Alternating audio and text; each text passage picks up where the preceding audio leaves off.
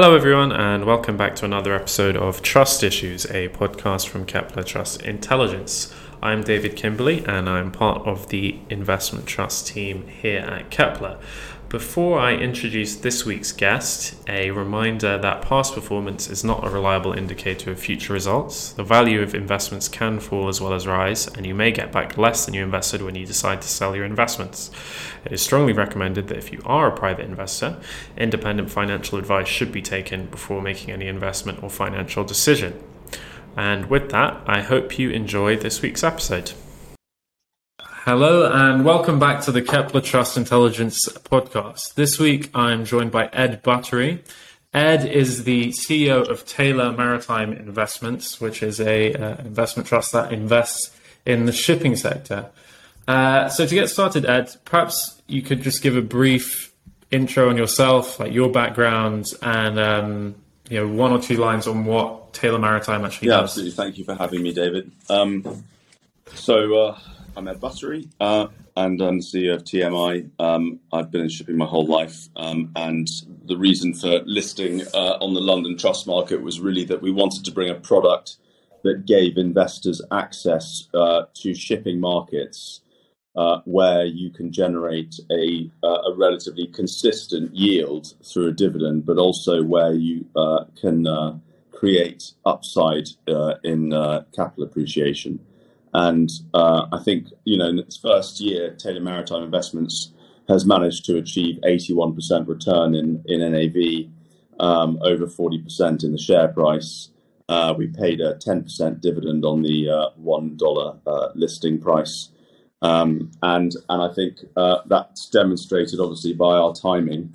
But what we're really trying to achieve is stability. And, and shipping is often known as being a little bit more volatile. Um, and with TMI, what we do is we we invest solely uh, in the geared uh, shipping space, which means our ships all have cranes on them. They're also shallow drafted ships, and we tend to only buy ships from Japan where we feel the quality is higher and the reliability is better than, let's say, their counterparts in China. But the point about handy sized ships is that they can call a wide variety of ports. Um, they carry necessity goods, as we call them. So more than 50% of what we carry is food related. That's to say, anything that comes off a farm or goes to a farm, like fertilizer.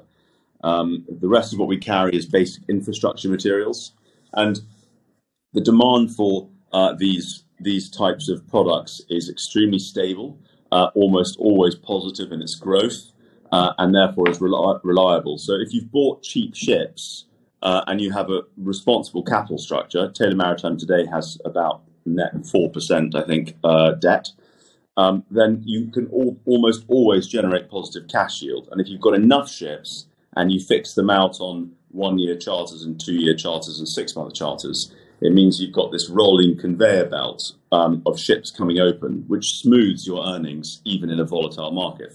So, in a market where uh, at the end of last year we saw rates drop, let's say seven or eight thousand dollars a day, the average earnings of Taylor Maritime only dropped thousand dollars a day. And that's how we protect from the downside, but still keep the upside because, of course, the values are going up and down all the time. Um, but we maintain stability in our earnings. So really, that's what um, that's what Taylor Maritime does. Okay, so you've touched on quite a lot of stuff there that I think some people listening may be familiar, but others may not. Um, so perhaps to start with, one of the things you talked about was the fact that you you invest, I think, solely in handy size ships, right? But what? So can you explain what for, for someone that doesn't know what okay, is a sorry, yeah. So within the dry bulk segment, the smallest uh, of the main market bulk commodity ships is called the handy size. It's literally called a handy size because it's a useful size. They're they're characterized by having four cranes on board. Um, they'll often have uh, log stanchions on the deck, which sort of look like ladders that go up from the deck um, and and that's for obviously carrying logs on top of, on top on top of the deck as well. Uh, they're known for being shallow drafts, um, shallow drafted, so they can call uh, ports that uh, don't necessarily have modernised infrastructure or haven't had dredging yet. Um, which means, for example, they can go all the way up the San Lorenzo, San Lorenzo River Plate in Argentina, which requires a ship to have less than a 10 meter draft And so handies are really the only ships that can go up there and load 30 plus thousand tons of, of grain. So we have a wider variety of ports we can call, but handysize are the workhorses of the sea. They're sort of the Ford Transits. They carry everything. Uh, they can access uh, the, the, the, congested ports and the shallow ports. Um, and that's why we focus on that for the time being. We focus on handies at the moment because it is the most attractive segment to be in, and that was our opinion a few years ago, and it's turned out we were right. But that's not to say we wouldn't consider other segments one day. But what's really critical about what we do is we buy high quality ships um, uh, at attractive sec- times in the cycle. Uh, and at the moment, Handysize next year as a fleet is actually contracting versus demand growth. So um, even if demand slows down a bit, it's still positive. Now, the Handysize fleet is shrinking, so we see a very definite shortage of ships next year and the year after. And we have clarity on what's being delivered because the um, yards, the shipyards that build all ships, are actually full for the next two years with container ships and tankers. Most people would have heard about the crazy container rates that are going on around the world at the moment. Uh, and as a result, that's led to a lot of new ordering, and the yards are all filled with containers. So you couldn't build many handies even if you wanted to. So we're pretty clear about the shortage of ships in the next few years, and therefore the, the, the strength of rates that should appear. Okay, and what are the most common products that you end up transporting? I mean, you touched. I think it's. I think it's. Um, you said bulk dry commodities, but what what actual what does that mean in, in sort of more tangible terms? What uh, are the products? Corn, wheat, barley, soybean meal, sugar, cement, um, logs, uh, different types of fertilizer, copper concentrates, um, things like that, manganese ore. Um, yeah. So, but but predominantly uh, grains from farms, and that will be Australia, France, um, uh, America, um, Brazil, Argentina, Chile, all over the world. Okay, and you touched again on the um, the fact that there's a shortage of ships, and that the past couple of years have been a bit a bit crazy. Why is that the case? I mean, why? Why you said, for example, four years ago that you were, or, or a few years ago that you were, you were confident that handy-sized ships um, were going to perform well. What was the logic that went into that process? Why did you think that that was going to be the case? Um, well, uh, in 2000, in the 2000s, a huge amount of private equity money came into the market, and obviously we had this huge boom. Um, then we had the drop in 09, and in the 2000s, people have had ordered hundreds and hundreds and hundreds of handies. Um, in 2014, we had a false dawn. During that false dawn, a huge amount of private equity money that had made money in the 2000s piled in. Those um, those investments uh, went south very quickly, um, which actually scared off a lot of the traditional institutional investors for shipping, which meant there was a shortage of new building orders and also a shortage of money coming back into the market. Um, and so what we thought was that there's going to be limited supply of ships. Um, banks are gun shy as well as private equity investors. Um, and that really helped depress values to long-term lows in 16 and 17. And that's when we started buying ships.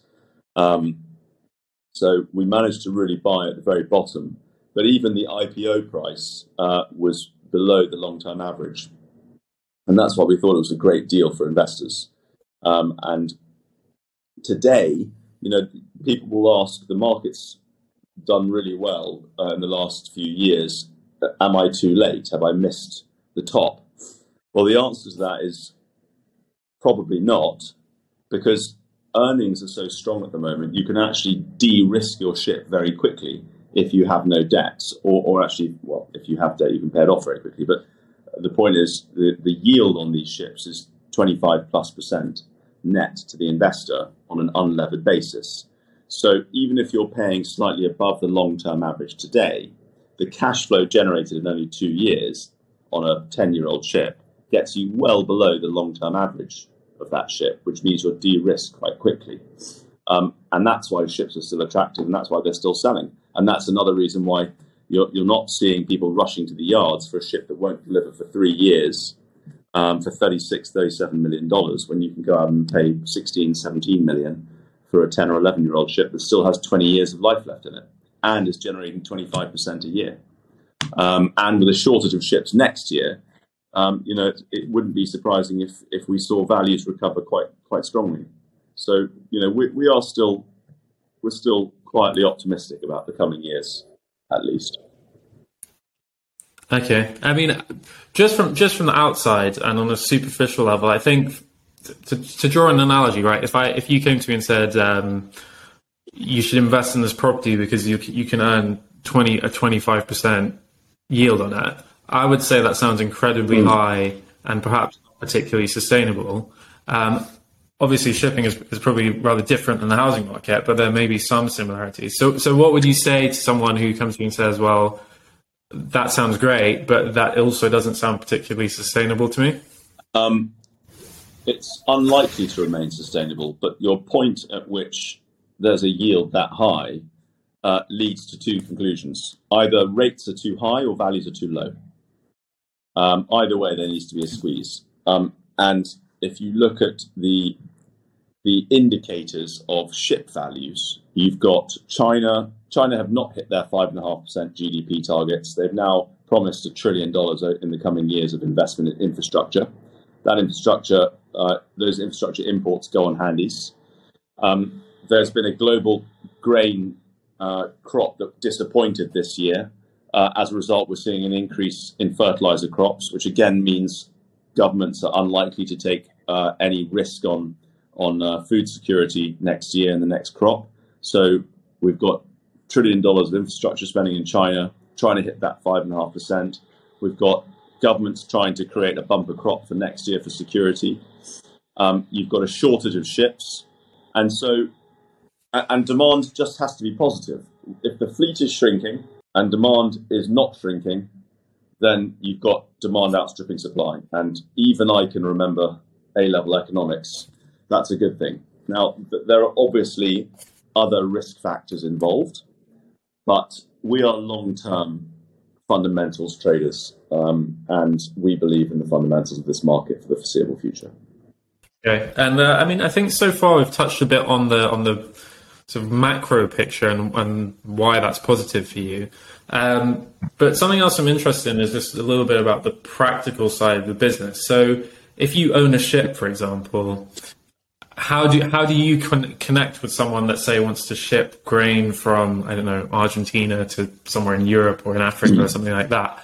How, how does that work? And does that re- require some sort of level of connections that perhaps you know if, if you were an outsider would be quite difficult yeah, uh, uh, shipping people in shipping have reputations for not falling into shipping. You sort of you, you're born into shipping either as a broker or friends in in the business or family in the business, and um, and and shipping tends to be a bit of a lifestyle. I mean, you, you, don't shipping is not just a job. People who are who are in it live it, breathe it, and eat it 24 hours a day, seven days a week.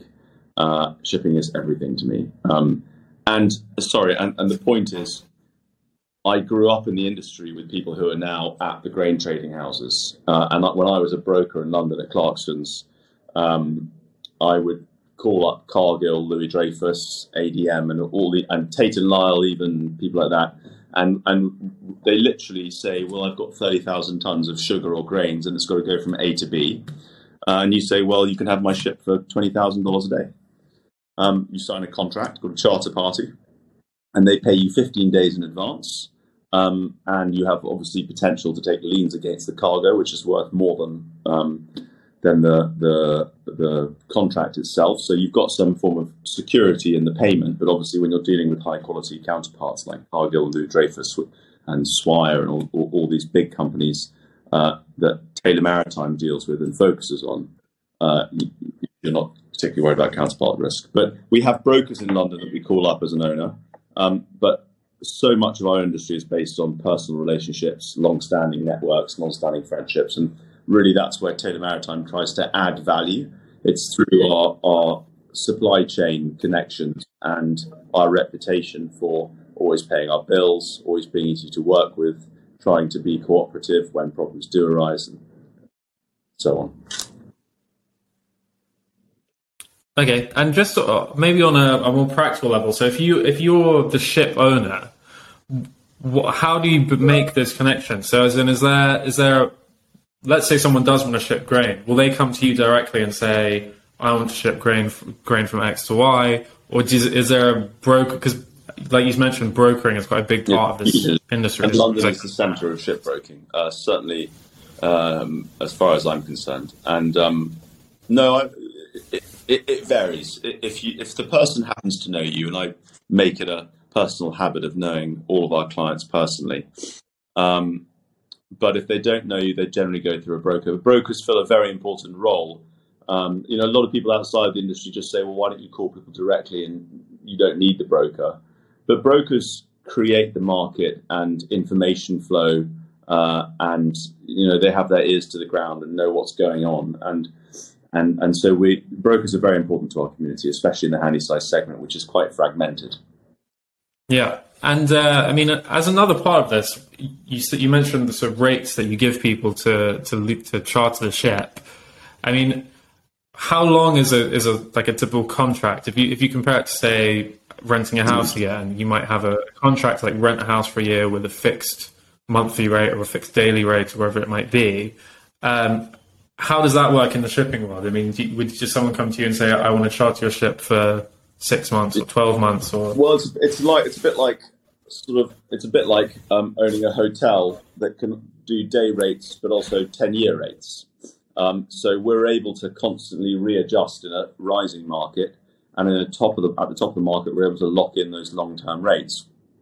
Um, so we've got um, an average cover of eight months at the moment some ships are on two and three year charters to create that sort of baseline of income and some ships we trade on anywhere between three and six months. Um, so we can leave them open um, in the event we think the market's going to get stronger. But people will come to us and sort of say, "Well, can I have the ship for a year and I want to notch another year?" Or it's really it changes week by week um, the the availability of coverage out there. But we tend to keep it pretty pretty um, evenly spread out. So about a third of our fleet are on one year charters a third of our fleet are on six month charters, and a third are on sub six month charters. Um, and obviously, the, the, other thing is much easier to sell a ship if it's on a, a six month charter rather than a three year charter. And liquidity is very important to us. Yeah, and so I mean, at what point would you consider selling a ship? Then, I mean, if, if that's that's obviously yeah. something that's going to be on your mind as well. Well, um, my chairman always reminds me uh, nobody got poor taking profit. So the important thing is not to be too greedy. And uh, you may have seen that this year we sold five ships, and uh, I think all but one were over 100% IRR, and one was in the very high 80s or 90s. I can't remember. But the point is, you know, it's not the top of the market now, in our opinion. There's still a year or two more to go, at, uh, as far as we can see, and it might go beyond that. Um, but in what would make us sell ships? Um, age, condition, getting an offer that's above the NAV, and um, you know maybe thinking we might be able to buy it back uh, at below NAV. But essentially, we're always looking at the NAV and what we think the true value of the ship is, and if we can if we can get a little bit more for it, then we're creating additional premium for our shareholders. Uh, and we've managed to do that successfully uh, this year five times. Um, now, if we think it's the top of the market and we haven't sold most of the fleet already, then probably uh, we're not very good at our jobs, but you, you, really want to catch the sales on the rising market rather than closer to the top because you don't want to be greedy. So I'm sorry not to give you a, a date and a month and a year. But, uh, we're in a good market. We sold the ships and we transferred the ships because we actually didn't take anything out. We transferred the ships into the IPO at really attractive prices. So a 10 year old at the IPO was 12.25 million, I believe and a 10 year old today is like 19 million. So we, we really tried to transfer that uplift in, in what we thought the market was going to do to our, to our shareholders. And, and we still think there's upside value. Just to give you an example, a 10 year old ship today might be $19 million. A 10 year old ship uh, in 2006 was $37 million. So people have seen us go from 8, 9 million for a 10 year old up to 19. But historically speaking, we're only halfway. And how? I mean, how easy is it for you to to sell a ship? You mentioned you've sold five, which kind of implies that it's you know, a, a, doable task. Liquid so market. Like, if you're known for being easy to deal with, uh, not too greedy, um, accommodating when pro- practical problems arise, and if you have Japanese ships, you tend to have a bit more liquidity than some of your your counterparts. So uh, one of the reasons we focus on Japanese ships is that they're just much easier to sell in a difficult market. Uh, in a difficult market, uh, ships from other nations just don't don't get inspected at all. There's no interest, uh, and and we we really wanted to avoid that. And it's also important, obviously, to have the same ships for our customers, so they know we've got a homogenous fleet of high quality ships. Okay, well, to, to move on a, little bit, I think that most people are aware of the fact that sh- the shipping industry and supply chains and so on have, have gone crazy basically over the past three years because of COVID, because of the war in Ukraine. I wonder if first you can talk about you know, being sort of more on the ground, as it were, what has actually gone on to make prices go up, go up so much for, say, chartering or whatever it might be, but also do you do you see the, those problems coming to an end in the near term? And if so, what impact will that then have on you as or on Taylor Maritime? Um, are we talking about bulk or also containers? I may have missed. Yeah, I suppose just for the, the for bulk or the shipping industry as well, a whole. I mean. What's what what's made ships go up is is you know we came out of COVID with this pent up demand and the world's getting back into yeah. gear. You know, restaurants are opening, hotels are opening, which is why lockdowns are not very good. They're not very pleasant for uh, for demand. Um, but as we came out of COVID lockdowns, the world came back to life and demand suddenly shot up. But of course, for three years, nobody built any new ships, um, and nobody ordered new ships. So we had suddenly a rapidly growing demand and uh, and zero supply. Um, what can Taylor Maritime do? Um, well, um, we can sell ships. Um, we can lock in longer term charters to create uh, downside protection. Um, there's a number of things, but you know those are trade secrets, and uh, you'll have to see uh, see what see how we do it in the, in the coming years. Okay, um, and I mean when you one other question I had was just related to the types of cargo you have. So if you imagine I charter a ship. So let's say, well, in in some sense, the time is irrelevant. It's more like if I'm chartering, you know, one commodity that is going to make me a lot more money than another. Does that then affect how much you charge them to charter the ship, or does it does it have no bearing? Well, so maritime or is that... takes part in the, a type of lease called a time charter. And a time charter, we yeah. charge a dollar per day. We don't take risk on the weather, the time, we don't take risk on um, the cost of fuel. Um, so our customer takes all those risks off our hands. And so, no, the market in the time charter is more or less the same, depending on where you are, but it's more or less the same regardless of the cargo on board. It's the traders that who are our customers who are taking advantage of the uh, difference in value between you know your your cheaper commodities versus your more expensive ones. Okay, great. And um, I mean, perhaps to finish off, are there any sort of nuances or or areas of the industry that, if you are a prospective investor, you think this person should be aware of? So, if I'm coming to Taylor Maritime, beyond the, the obvious the qualities you've described described so far, what are the are there any sort of key facets that people should be aware of, particularly if they're more sort of unexpected or you wouldn't wouldn't necessarily know about them if you were an outsider?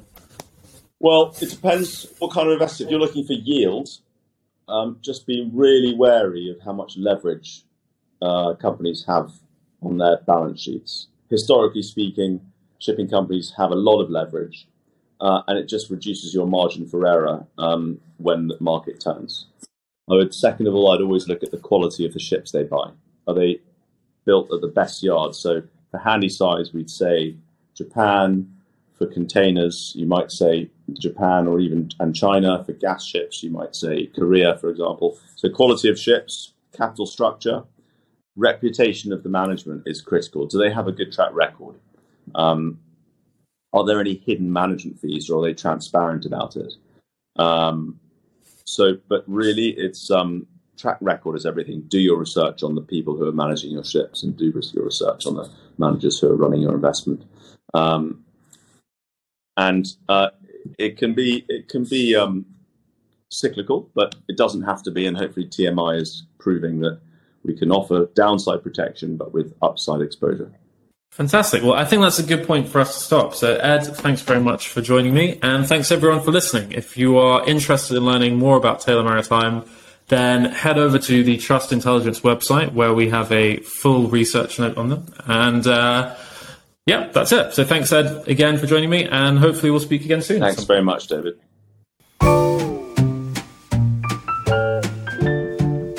You've been listening to Trust Issues by Kepler Trust Intelligence. You can subscribe to the podcast on Apple Podcasts or Spotify. Remember to visit our website at trustintelligence.co.uk to keep up with all the latest research on investment trusts.